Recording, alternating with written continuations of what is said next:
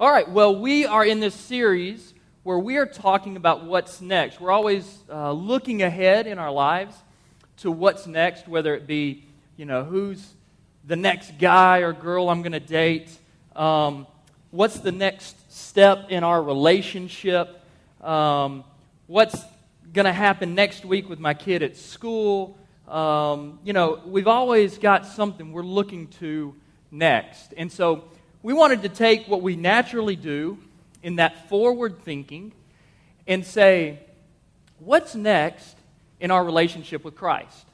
And, and everybody's different. Um, the first week, uh, we talked about how if you have not started a relationship with Jesus Christ, that's the first step to begin a relationship with Jesus Christ.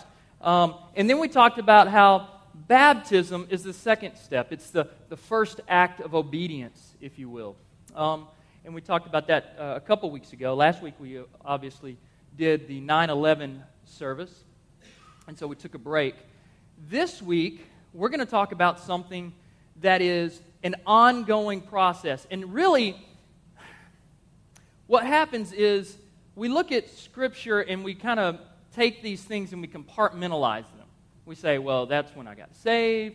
We say, that's when I got baptized. But in Scripture, when someone is, comes to know Jesus as a personal Lord and Savior, when, when that happens, they are immediately baptized. Now, I don't think there's anything wrong with saying, you know, I'd like for my family to be here and to see this so, so that they can see the change that's happened in my heart. There's nothing wrong with that. But in Scripture, it's all one event salvation and baptism. And then what we're going to talk about today is the next step, and it's sanctification. Now, before you freak out with the big word, big churchy word, uh, I'm going to explain it out. But here's, here's basically what it is. Today I wore my, my holy jeans. I don't even know if these are in fashion anymore. Uh, I am very much behind the fashion trends, and so I just wear what's in my closet. Um, but these jeans have holes in them. They were made with holes in them. People buy jeans with holes in them, you know? It's crazy, right? But they're incomplete. They were made incomplete. And, and just like my jeans, they are holy.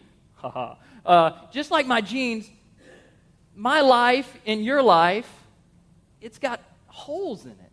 It's full of stuff and, and things that, that God wants to take and patch up and He wants to, to take us and make us whole. Um, I got to tell you guys what happened to me. When was it? It was uh, Monday.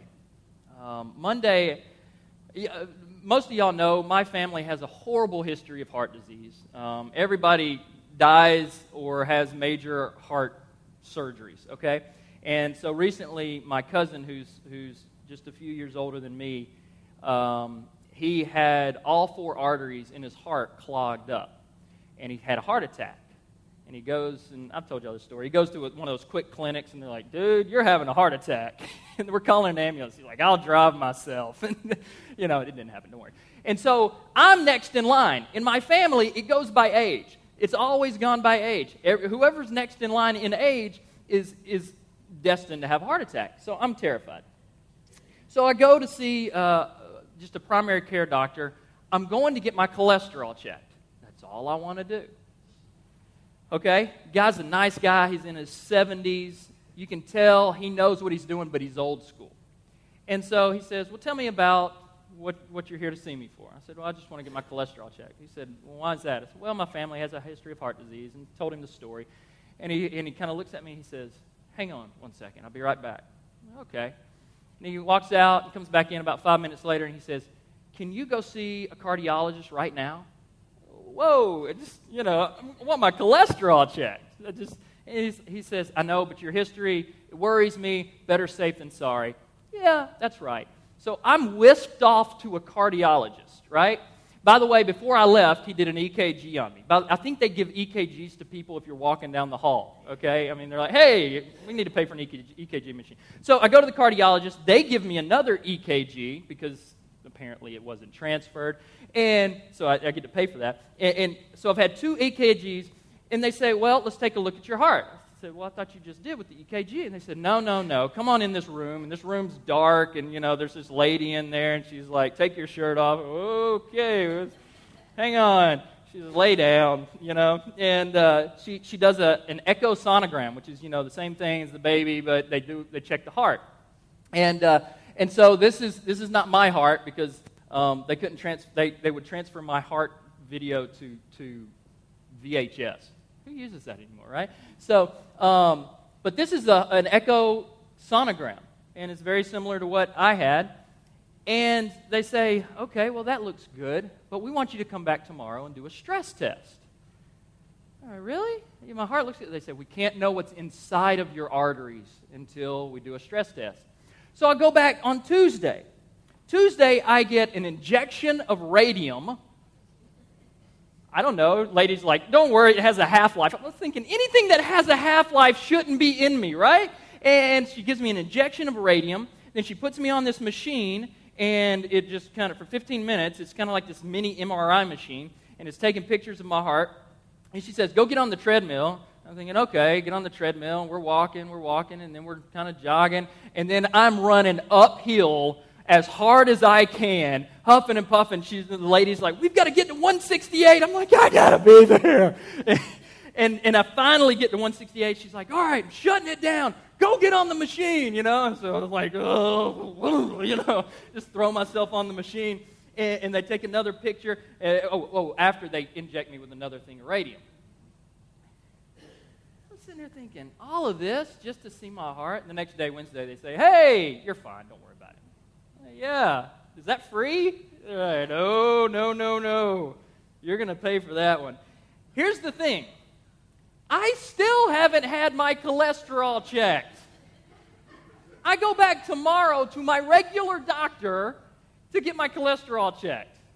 My cholesterol is always high. It's been 255. I got it down to 199 one time. It's supposed to be like 90. Okay? So, here's the thing. We're going to talk about the heart today. We're going to talk about the physical heart. We're going to talk about the spiritual heart. If you have your Bibles, go ahead and turn to John chapter 17. John chapter 17, we're going to look at verses 17 through 19. If you don't have a Bible, it'll be up on the screen. I always encourage you to, to, ha- to look at it in the Bible. You can look around at verses before and after. Um, so Jesus is, um, is praying for his disciples. And He's praying specifically for the 12 disciples that are with him, the 120 that follow him. But he's also praying for you and I, disciples of Christ, for those of us who have begun a relationship with Christ. And, and so in verse 17, he says something interesting. He says, Sanctify them by the truth. Your word is truth. Now, I'm not, I wasn't very good in math, but if I remember correctly, um, if A equals B, then B equals A, right? And so he says, Your word is truth. Truth comes from this right here. Now, he also says, Sanctify them by your word. Now, here, here's the thing if we are not on a daily basis consuming this, like it's our last breath, like, like we are starved dogs wanting food, if we are not after this more than anything else, we won't be sanctified. I'm going to define sanctification here in a minute. Scripture is not meant to be read and forgotten. Okay? I, I, I do it, right? We've all done it. We've got work. We've got to run to work, but we, we want to get our scripture in, you know? So we read it. Hour later, we forgot. What, what did I read? It's, that's not what it's meant for. It's meant to change your life. This, this is God's spoken word written down. I mean, stop and think about that for just a second. God spoke it. The God of heaven and earth spoke this at one point. Or it's God's history of how He has intervened in our lives and intervened in the history of the world.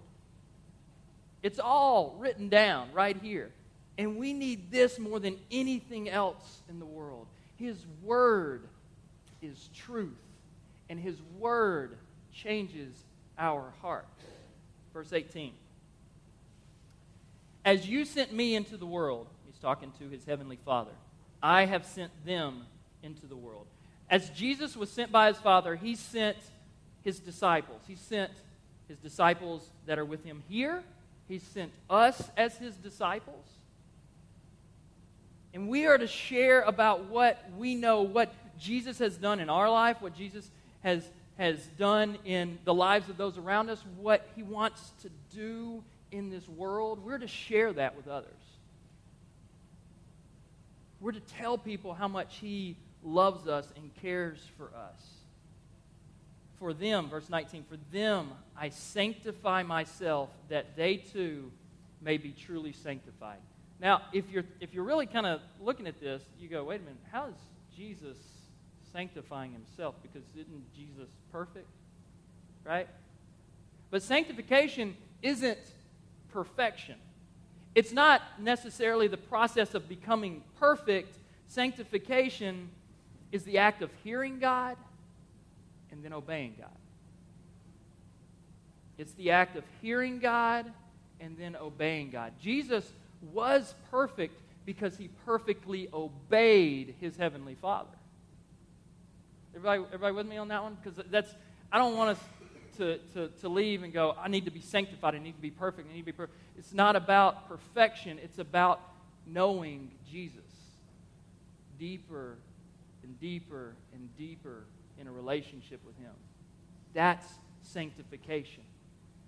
We have a choice each and every day to be sanctified because God will present us with a decision follow me here, obey me here. And we can say yes or we can say no. It's always our choice.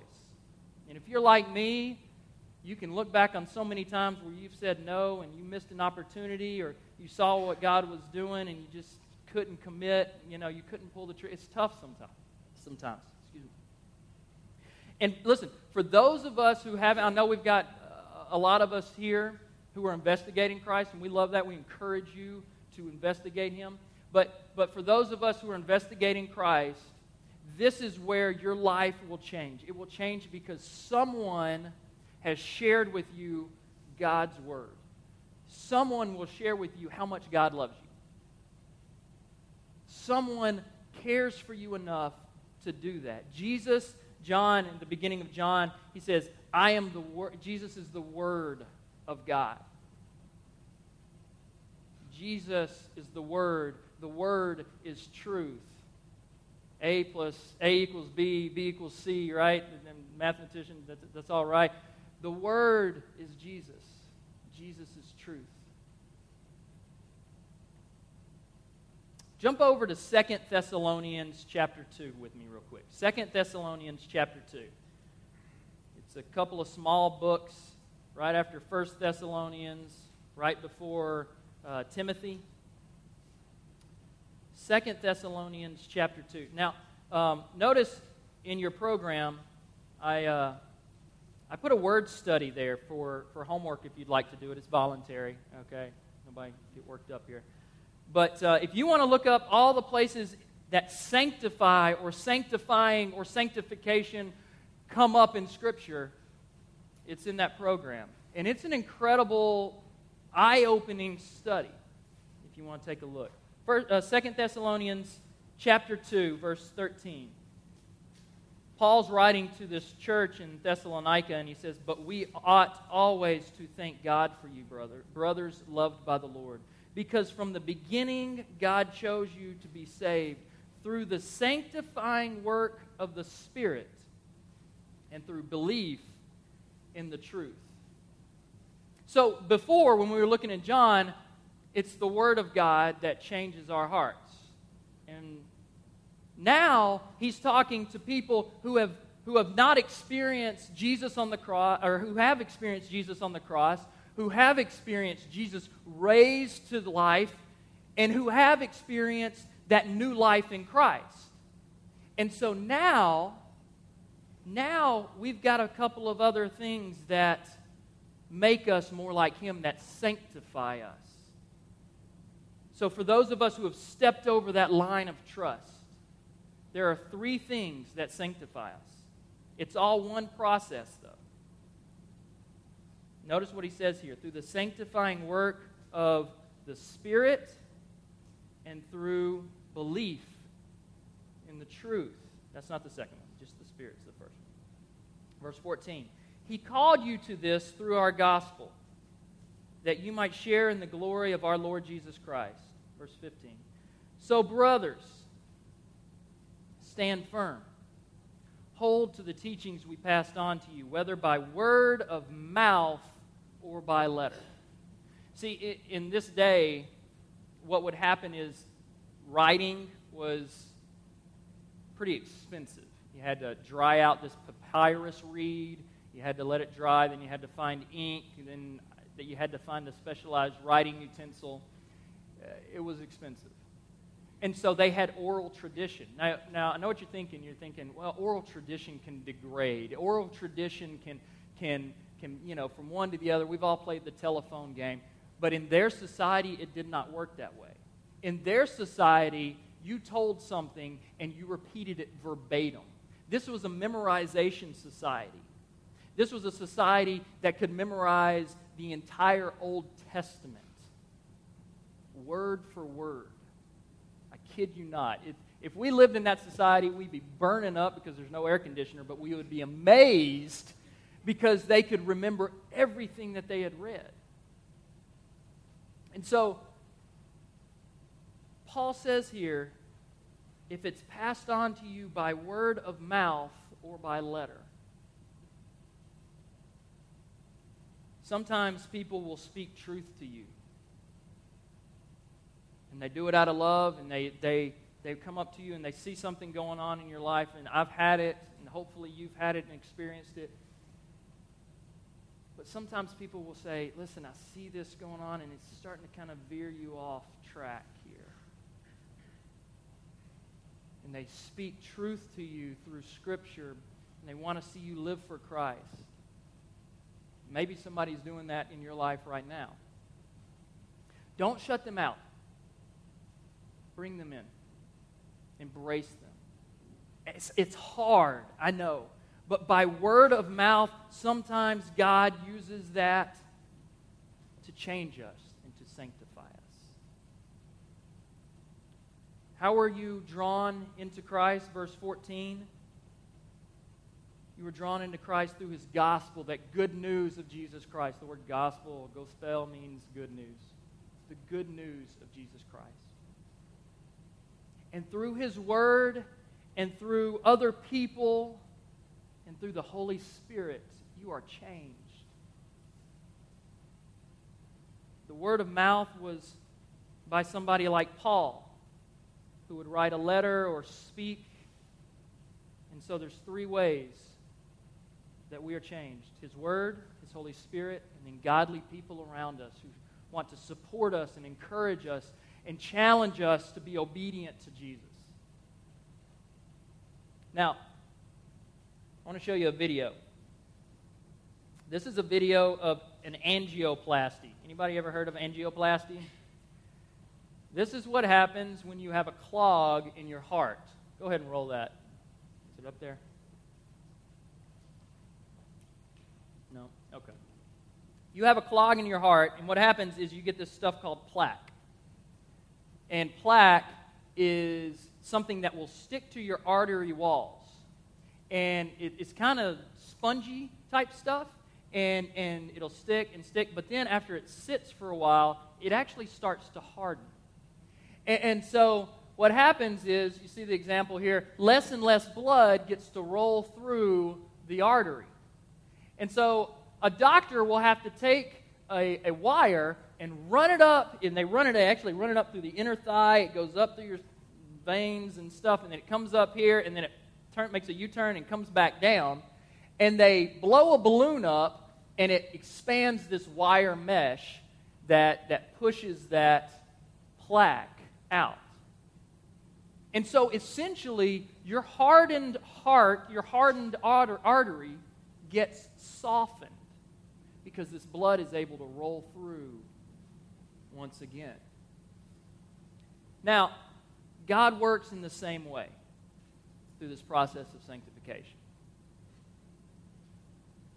He uses His Word, He uses the Holy Spirit, and, and you know, for those of us who have a relationship with Christ, we know when the Holy Spirit's talking to us, and you're, you know, you fight it, you don't, you roll with Him. But He uses the Holy Spirit, and then He uses other people around us. And when we walk in the sanctification process and obey God, and He softens our hearts. But He never imposes change on us. We have to accept that change. We have to accept Him wanting to change us. I mean, think about this just for a minute. This is the God of the universe that cares so much for us that He wants to see us be more like Him. And He is perfect. This is the relationship that He desires with us. Just like a best friend would say, Listen, I'm seeing some destructive behavior. Please, please, please quit doing this. I'll be with you. I will, I will walk with you. We will do whatever it takes.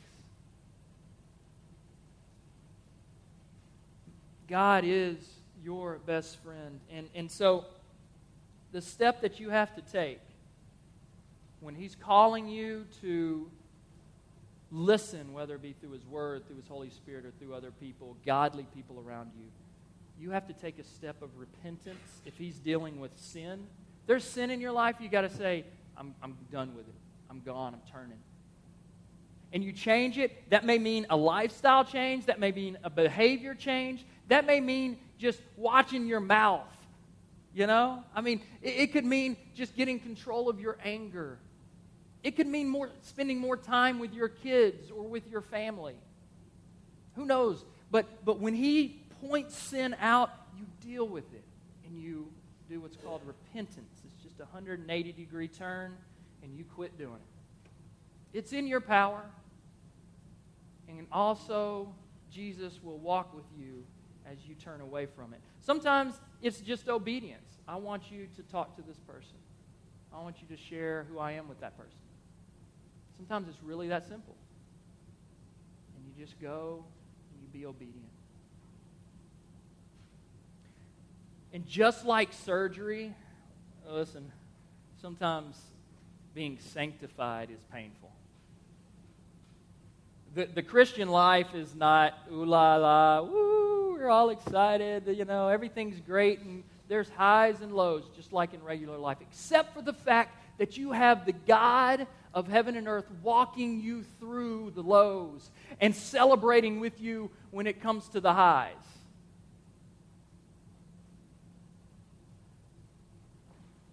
But when you repent of sin, when you are obedient,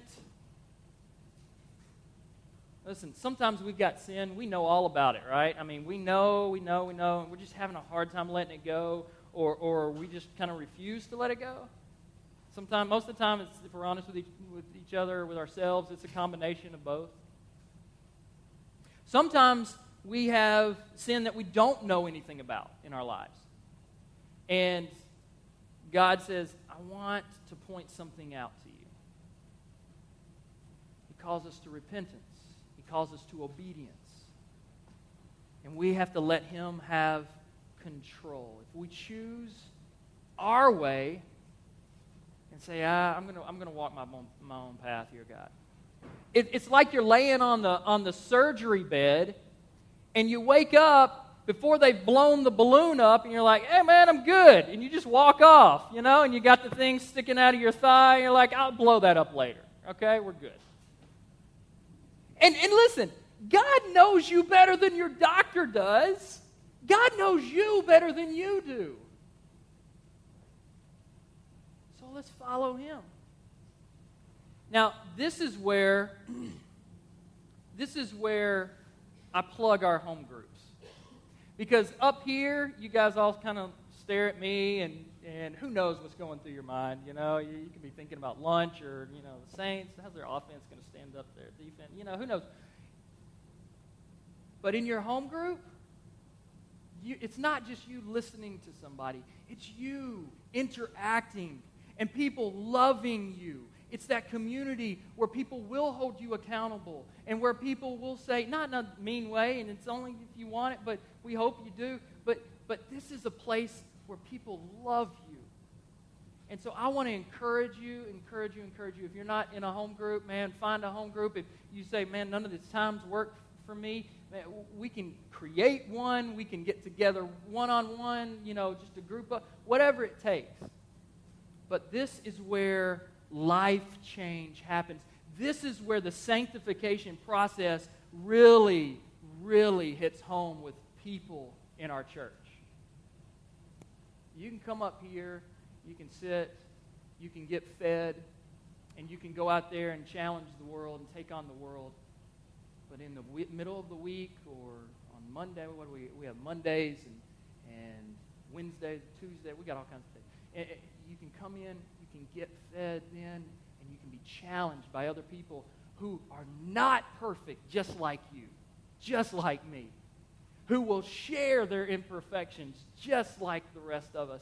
And who, man, if you're in one of the girls' groups, boy, they, they get to crying and they make these spreads of food. And, and I mean, they're, they're just sharing their heart. It's incredible to see. They don't do that every single time. But it's incredible to see them be sanctified and be challenged. And God challenge them in obedience. To Him. At this church, we believe in God's life changing power. We believe it comes through His Word. We believe it comes through the Holy Spirit. We believe it comes through other people around you, holding you accountable, challenging you to walk with God, to go deeper with God.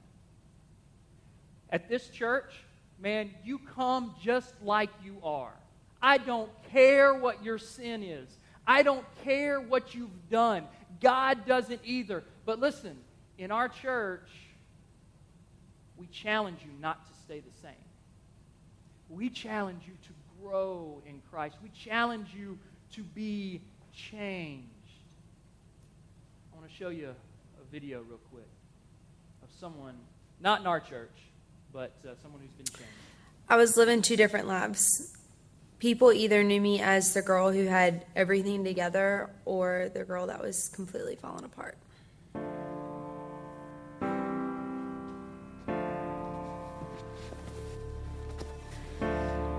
I don't know what to say. I'm sorry. All through high school and college, I was just constantly nosediving into destruction. I struggled with all different types of drugs crystal meth, cocaine, ecstasy, destructive relationships.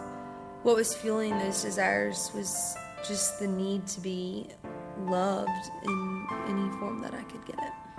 I also, at the same time, was helping raise my brother and sister. I was very involved with their lives, made good grades, um, did a lot in the community. So I came off as somebody who, you know, was, oh, what a good little girl, and her parents must be so proud of her. I finally got to a point where I could no longer hold up the two personalities, and everything hit rock bottom. And I literally couldn't even get out of bed for three days. I just laid there and cried. I had no idea what steps to take. All I knew was what direction I wanted. So I ended up at Fort City. By a connection through my starting point leader, I then got involved with my small group. I thought to myself, here I am, a complete mess, trying to walk with the Lord. I have no idea what I'm doing, and I've got all this baggage that I'm just carrying with me that I haven't overcome yet and I don't even know how to overcome. Um, if I join this small group, all I'm going to do is bring these girls down.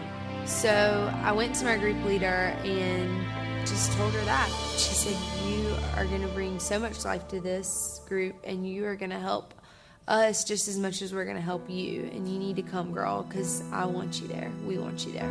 Without knowing any of my good stuff. All she knew at this point was my bad stuff. And yet she still wanted me there. And not only that, but she actually said I could help them. And I just had never experienced that type of love before. And it was the first glimpse of God's love that I ever got. God's love for you is unconditional, and God's love is no matter what. And when you mess up, the Lord's not going to say it's okay, but He is going to say, I forgive you. And that's what being in a small group is for me. It's a group of girls that are going to give me truth and love and who are going to help me, but who are also going to hold me accountable and call me out and make sure that I'm doing the best I can to love the Lord. My name is Jessica, and that's why I'm in a small group.